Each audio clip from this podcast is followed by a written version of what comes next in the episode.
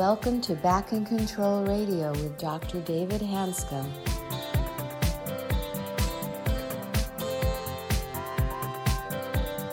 Hello, everybody, and welcome back to another episode of Back in Control Radio with Dr. David Hanscom. I'm your host, Tom Masters, and returning to the show this week is Dr. Bernie Siegel, best-selling author of Love, Medicine, and Miracles and world-renowned surgeon. Welcome. Thank you, Tom. Bernie, welcome back to our show. We had a podcast last week where we discussed about the nature of healing, about circumstances versus stress. And my focus on this podcast is something that you have brought to the world years ago, which I hope to bring more into public awareness. And that's the use of the patient's story and art, both as a diagnostic and a healing tool. And Bernie has written a book called Love, Medicine, Miracles. The book that we're going to talk about this episode is called The Art of Healing. And I read it a few years ago. Unfortunately, I can't find the book today, but it's a fascinating book of story after story of people's art and what it tells them about their life, but also about their diagnosis. It's really fascinating. So, Bernie, welcome back. I'm excited to have you on the show. And I enjoyed our last podcast. And I want to jump right into this whole concept of the. We talked about how the doctors these days don't only talk to the patients, they don't really know them very well. So we don't really know their coping skills. We know even less about their circumstances that might be creating these symptoms. But when your circumstances overwhelm your coping skills, you develop illness, you get sick. So, what Bernie has done with this book about the art of healing is helped us understand the input, what's going on in a person's life that the bodies respond to that's creating symptoms. And I will tell you, after doing, you know, spine surgery for 32 years, people suffer. They suffer badly. And they may have had this bone spur for many, many years, but guess what? Something really bad happened in their lives. It caused some major suffering. And I eventually learned that if I could just write it out with them, be with them, allow the suffering to pass, they didn't need surgery. They got better. Pain disappeared often. So, Bernie, um, welcome back. And just segueing into this whole prospect about the patient's story and the creation and resolution of disease um, I know you have many stories. I was wondering if you had a story to start story to start out this episode with. Well, I mean, I'm laughing because you know I brought music into the operating room. Okay. We talked about what kind of pictures hung on your wall in your hospital room. I mean, all these studies that show it makes a difference in how the patients do. And yet, everybody, especially the tape recorder, was um, you're an explosion hazard. We have anesthetic acids that are explosive. You can't bring that thing in here. You're risking our lives. You know, what if there's a spark? But after two weeks, everybody was bringing their own, what was called the boom box back in those days, into the operating room because it felt so much better. We'll risk the explosion. you know, and I always found nobody's against success they're against listening to a lecture because there were times talking at grand rounds at Yale. There's a poem um, about cancer. It's called Miss G. The doctor says to his wife after he examines this woman in his office, Cancer's a funny thing. Childless women get it, men when they retire. It's as if there had to be an outlet for their foiled creative fire. Huh. A doctor in the audience yells at me, just because it rhymes doesn't make it true. I thought, you know, why don't you look at life? Then you'll know it's true. Why would the poet write it if it isn't true? And that's why I often tell people read fiction if you want to know the truth, because the authors are observing life and writing about it. And right. so when I drew a picture, as I mentioned in the last, uh, you know, conversation we had, um, and Elisabeth Kubler-Ross was asking me questions about my life that made no sense to me. But then she pointed out all these things in the picture, you know, the meaning of colors, numbers. Because even Jung, again, years ago, numbers have quantity and meaning. But art therapists don't know that. See, um, one of the funniest ones in a hospital was this boy was coming in for a circumcision. And all the parents knew I wanted the kids to draw pictures so I'd know you know, what was in their minds, how they were going to respond. Because you'd be surprised that depressed kids, you know, feeling my parents are bringing me to be cut up. The whole picture is in black. And I could show that to the parents, you see, and say, this is what your child is feeling. But this kid drew two airplanes, two fighter planes in profile. And he handed them to me when he came in and said, This is like before, this is like after. Now, what do you think they looked like? They looked like an uncircumcised penis and a circumcised penis. And the whole operating room was laughing because here's this kid. He he didn't say, "Look, I drew my penis." these are two airplanes, but they are exactly like a penis. oh. and you see, that's what changed people. You know, then they began to enjoy these things, and then they'd come to me when they need help and say, "What picture should I draw that would give me a clue?" You know, and it could be. I mean, one doctor friend, I, he said, "I don't know who to marry." I said, "Draw yourself with all the women," and we picked up the right one for him. You know, from the pictures. And when you get into things like chemotherapy and surgery, one woman drew the devil giving her poison as chemotherapy. Okay? Another draws a black box as the operating room, and she's lying there all alone. I say, don't go. Well, I need this. I want to.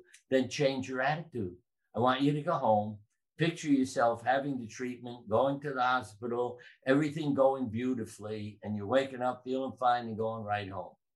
And a week later, they would draw this beautiful picture and how different their results were in terms of lack of side effects and pain and everything else, because now this was something they were choosing and their mind was prepared for. See, even on the way to the hospital, I mean, these are all studies. Um, your white count is going down while you're driving to the hospital to get chemotherapy. You know? Okay. One, one doctor did the study. Another was giving four drugs with the letters E, P, O, and H. One of the oncologists noticed, hey, you turn it around, it spells hope. So he gave the hope protocol instead of EPO. Okay. More of his patients did well than the others. And that's the part doctors aren't taught, you know, when they're learning how to be doctors. Well, just to be clear, the data is right there. We talked about in the last podcast that a sense of optimism and hope directly stimulates the immune system in a very positive way. It's just a flat out direct effect. It's not a psychological issue, it's a physiological effect of the immune system actually responding to hope. So, hope and optimism have a dramatic effect on your whole body's actual well, function. Hope, love, and faith. Right. It's not even just from the doctor. Study of Harvard students. Did your parents love you? Yes. Did your parents love you? No. Those who said no, 98% had suffered a major illness by middle age. Right. They all looked up, you know, 35 years later. And 24% of those who said I was loved. And so you, when you think of that, you, you, see how can you deny the effects of all these things? Yeah. You know, I just happened to look up that Harvard study a couple of weeks ago. It's now a 50 year follow up in that group of, um, I guess, college students at the time. And again, if they're happy, nurtured, and safe, um, just about half the incidence of heart disease, cancer, depression, divorce is unbelievably different long term. Also, out of England, there's a 50 year follow up study on kids who were bullied in school. And they found out, first of all, 40% of kids were bullied, which is really high. Yeah. Second of all, the again, same thing. Uh, over, over a 50 year span, the lifespan was about 10 years shorter, a multitude of serious diseases. And again, when you're always on defense and always feeling threatened and always on alert, it just wears your body down. So I, will never forget though, Bernie and I um, did a workshop at the Omega Institute about five years ago. And Bernie was on Skype. We couldn't make it up to the workshop. And what happened, we had about, oh, 20 participants. And what they did, they drew pictures of themselves. And they could be symbolic, like trees and flowers and or actual portraits, etc. We held, held them up to the Skype screen. And I was cynical. I wasn't particularly a believer of any sort. I just thought, well, this is interesting. And what happened of uh, participant after participant, Bernie just kept, kept on saying things like, well, what about this number? What about this number? What does this represent? Every time there's a significant life event, the one I remember, this woman had drawn 19 flowers. And you ask the question, well, what, do, what happened when you were 19 years old? And it was a year she got married to an abusive husband. Uh, and we're all going, excuse us, what's going on here? It was fascinating to watch how these pictures so accurately depicted what was deep in your unconscious brain. And even the work people do, you know, women live longer than men with the same diseases. Okay. It's about, I mean, one doctor wrote an article how it must be their hormones. I thought, what an idiot. You know what I mean? Uh, because the men who did well, I said, then they must be sleeping with hormones. You know, because it, it isn't the hormones, it's the life. Women are into relationships. See, I've had a man in my office with his wife and three children sitting there, and he said, There's no point in living. I can't work anymore. I said, Turn your head to the left. there are four good reasons. And the women, these are quotes. I don't make the stories up. I have nine kids. I can't die till they're all married and out of the house. 20 years later, the last kid left home. And what blew my mind was I thought she must have been cured. The cancer came back 20 years later. Wow. How the hell do you account for that? But again, she turns off the will to live. They're all gone. I can go now. Yeah, it's amazing. Wow. You know, it is amazing. And people just understand that again, the body translate your translate this environment into physical symptoms. And so you either thrive or you barely survive or you don't thrive at all. You actually pass away. So we talk about the patient's story making such a difference in treatment plans and outcomes. And I know you have endless number of stories about how, how that works. But at this, one of the biggest tragedies of modern medicine is that we're treating just the symptoms. But yep. there's another factor that comes into play because actually the practice of medicine is tedious. We do surgery, physical therapy, injections, medications, and you see patient after patient after patient. So the burnout rate in medicine right now is about 60 to 70%. It's mind boggling, tedious work. What makes medicine incredibly interesting is the patient because there's an infinite variety of people. So that's what makes it interesting. So, what I found interesting, and maybe you found the same thing, that burnout rate is high. There's this repetition of doing the same thing over and over and over again. Is the inability or the lack of time to talk to patients that burns doctors out. And you probably see multiple physicians like I have, is that when they actually sort of hit a phase where they say, screw it, I'm going to talk to my patients, they wake up. Their career gets revived, they get revived. And as they get excited and optimistic about their patients, their patients in turn become excited and optimistic back. So that doctor patient relationship is really critical in the healing process. And I'm just guessing one of the biggest reasons that you had so much success, quote, crazy Dr. Siegel, was that you sort of liked your patients. Well, it was help. I need to know how to live between office visits. So I wasn't a failure if I didn't cure a disease. I would be failing them if I didn't teach them how to live. Okay. And the thing I noticed was if you help them live, they don't die when they're supposed to. It's, you know, because I have paintings while I'm looking up, uh, famous paintings of doctors say, what are they doing? I mean, there are patients in the picture too. They're all sitting there like this, thinking, their chin in their hand. Right. Nobody, no doctor in the scene is touching the patient. And yet, one in New England, I guess it was in JAMA, one doctor interpreted it because the picture was, I put it in. Um, he said, Oh, oh, the, the child's hand is reaching for the doctor. The kid's hand is hanging off the side of a bed. He wasn't reaching for the doctor, but he's trying to interpret it, you know, that the, but the doctor's sitting there caring. If the kid's hand is there, why don't you pick it up? Right. You know? Right. And, um, you know, when they have found that too, when you give uh, newborns who are dying to their parents, and I remember one mother put the kid against its bare breasts and the kid came back to life, literally. Um, that wakes everybody up. Right. So we need that kind of touch, relationships, all those things make a difference. And I created an operating room where there was that environment. I got to add two bits of humor because I'm playing music and talking to patients. That's the other thing. Patients hear you while they're, you know, anesthetized or in coma. So I always talk to people. I didn't care if, the, you know, they'd look at me and say, what are you talking? They're, you know, unconscious. They hear.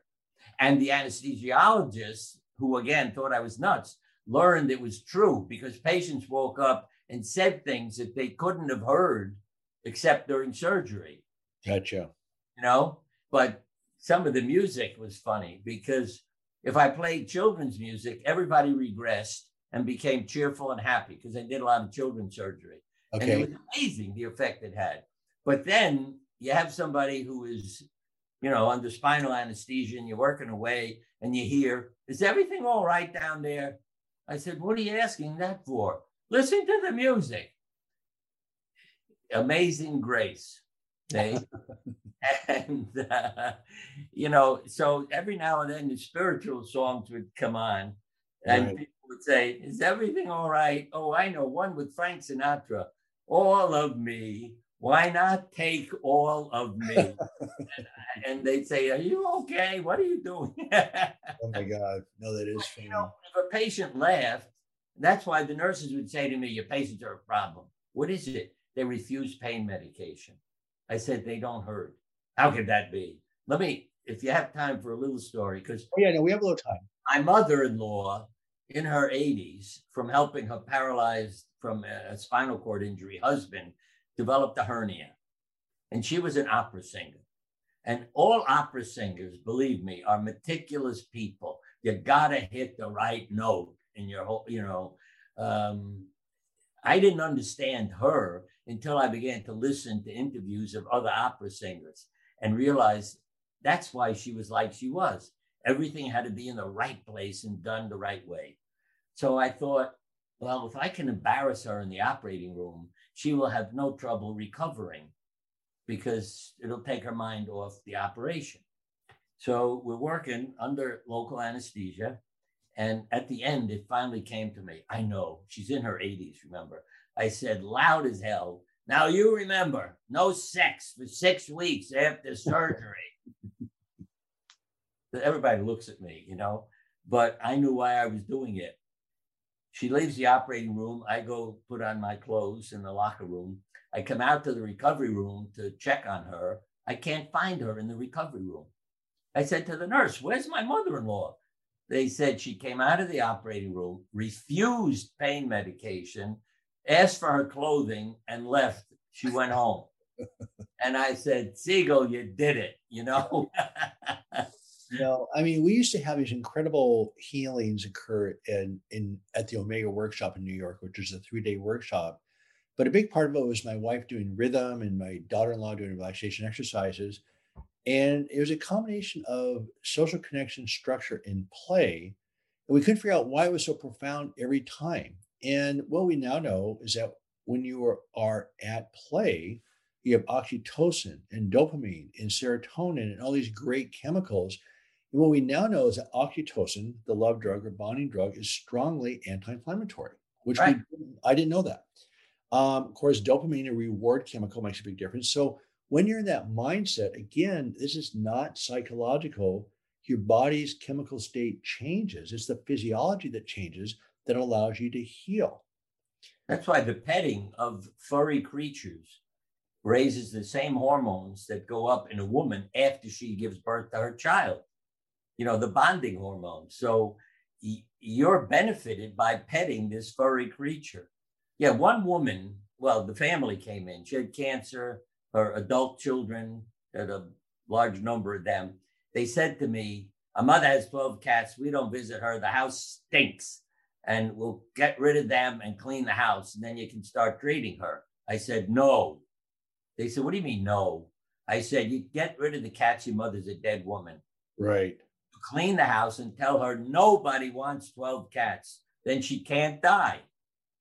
And many, many years afterwards, they would always come into the office with the mother, big smiles. Thank you, Dr. Siegel. Thank you. Right. Because mom can't die. She's got all those cats. Yeah. Well, I mean, you're talking about cancer, which is obviously a chronic, which obviously is a chronic disease that has an endpoint you know, chronic pain is a chronic disease that often does not have an endpoint. But the bottom line is that it's chronic without hope. And once you give people hope, whether it's cancer or connecting to their own healing capacity, things change and people actually heal. Right. So chronic pain, for instance, in our medical world is considered something to be managed, not cured. We see cures all the time. Cancer, same thing. I mean, cancer is some, something that you die from. It's not meant to be cured. And you see have you've seen many, many cures throughout your career. Again, it's that connecting to your own, your body's own capacity to heal. Yeah, when you save your life, see how, how many parents have said to their kids, these true stories. We want you to be a lawyer. We don't want a child who's a violinist. We want to be proud of saying our son the lawyer. Right. Becomes a lawyer. But when he develops cancer, he shut the office, picked up his violin, and got a job in an orchestra and doesn't die. Wow. You know? Yeah, that's just these are classic stories. I could see, and you can't deny them what these people are doing and how it's changing their life, their chemistry, the body message that they're getting, all those things. Because there are times, oh, like one young lady, Drew, I hate you. I said, if you hate your treatment, then stop. She said, no, I don't hate my treatment. Uh, you know, I hate my cancer and the doctor, you know, putting me through all these things. And we got her to look at changing from, you might say, hate to love, you know, loving yourself. And see, again, psychiatrists understand this much better than oncologists because psychiatrists are often treating people who feel they're going to die and getting their life in order. When AIDS came out, one of them uh, came up with a list called immune competent personality. Simple things like I can say no to things I don't want to do. I can ask for help. I have humor in my life, you know, meaning and so forth. And he noticed that some people did very well. So he began studies. When I wrote articles for psychiatric journals about the drawings and other things, they were sent back saying, yeah, it's interesting. I mean, it's appropriate, but it isn't interesting because we know all this. So we're Oh, not publishing your article. oh, interesting. When I sent it to medical journals, it came back saying, oh, it's very interesting, but it's not appropriate. So we're not going to publish it. So I never got any article published, but for opposite reasons. They Right. it's appropriate, but it isn't interesting. It's interesting, but it isn't appropriate. They're not, we got to take care of people where it is interesting and appropriate and work with them. Right. Well, there's a research article, and of course, your attitude towards a patient makes a big difference. But because there's a research article out of Boston that points out that only 20% of physicians are comfortable managing chronic pain, and less than 1% enjoy it. And it turned out for me, the last 10 years of my practice, watching people heal from chronic pain became not only enjoyable, but inspiring and incredibly energizing. Right. And then, of course, the energy goes back to the patient. So as you become more energized and excited about patient successes, then that sort of gets transmitted back to that next patient. So over the last five years, we've been we've become much more consistent in uh, not only teaching the healing principles, but just connecting and just doing it. It's a learn, it's a learned skill. Very vital. Because I used to hug patients saying, I need to hug you. I heard two things. One was that it said, I need, not you need a hug. Mhm. And I began to say to patients, you know, I want to apologize for asking for a hug. They said, we knew you needed it, so we had no trouble giving it to you. Interesting. Both were benefiting by embracing each other. But I thought that was really interesting that they were doing me a favor. The suicide rate in doctors is higher than the general population. I Well, mean, it's double in males and four times as high in females. It's horrible. Yeah. Why are you doing this? You know, Right. why are you killing yourself? Why not see, why not kill what's killing you? Eliminate. That's why when I would say to people, what words would you use? Because I was thinking, you think of an anesthesiologist, you want to be a doctor. What are you going to do? Put people to sleep? I mean, what kind of relationship is that? You know? Right. But the good ones, even in the five or 10 minutes before, know how to do that because I've seen that with my family and others where they come in smiling, have a relationship with you for a few minutes and then into the operating room. But then there are others who have no relationship with anybody. And you can't even talk to the person. But I learned they hear you, so you can talk. And um, nobody, I always say, nobody's against success.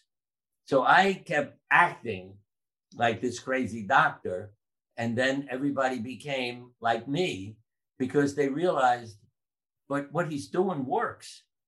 So even though it seems crazy, let's do it because it's helping patients. Well, Bernie, well, thank you for this podcast. This again is wonderful. And Bernie's been on a long term, lifelong mission of bringing healing back into medicine. Right. And, you know, hundreds of years ago, many doctors instinctively knew this just by connecting, listening, and being with their patients was how you help people heal. Now, with technology supplanting time, why it's we have a bit of a problem here. So Bernie's been on a mission and successful in that, uh, successful in my net about bringing healing back into medicine. And I do think there's a huge move with with technology taking over, but there's also another movement taking place where people are learning to connect with their patients and bring healing back into medicine. So your work will carry is carrying on, and I really am excited about your pioneer efforts back in the '80s, where this was not popular at all. And uh, your persistence and visions has been incredibly inspiring to me personally. So, you know, authentic and scientific, faith, hope, and love. I mean, yeah. I've had patients go home, leave their troubles to God. That's a quote, and come back free of cancer. Right. You know, yep. but the hard part is having that quiet mind and being able to do that. Um, and that's why the support groups and other things. Maybe close with this one. You'll get a kick out of it. It was a 90 plus year late old lady I met because she'd had cancer. And she had Yale students living in her house here in New Haven because she was like a grandmother to everybody. And I said to her, Come and join our cancer group. You're a natural therapist. Everybody feels better with you. I don't know what to do. I don't know how to help people. Just come and sit there. So she came. One day, the room was filled with panic. Everybody, you know, I'm dying and everything's going wrong. I can't. And she's sitting there. I didn't know what to do for all these people. So I said to her, What are you afraid of? And she sat there looking at me for about five minutes. I said, What are you afraid of? Oh, I know what it is. What is it? Driving on the parkway at night. Everybody burst out laughing. And then you can't be afraid when you're laughing. You right. know, that I learned why I'm such a crazy character in many ways and places. But she had the answer. She'd lived through every damn thing the death of loved ones, cancer, and what's left driving on the parkway at night. So everybody went home healed because of her simple statement. No, that's fantastic. No, this is this is really good stuff. So Bernie, um, thank you again very much for being on the program, and uh, we will stay in touch and talk soon. So thank you. You give me hope. I'd like to thank our guest, Dr. Bernie Siegel, for being on the show today and for sharing how he uses patient drawings to understand the patient's story and help promote healing. I'm your host, Tom Masters, reminding you to be back next week for another episode of Back in Control Radio with Dr. David Hanscom. And in the meantime, be sure to visit the website at www.thedocjourney.com.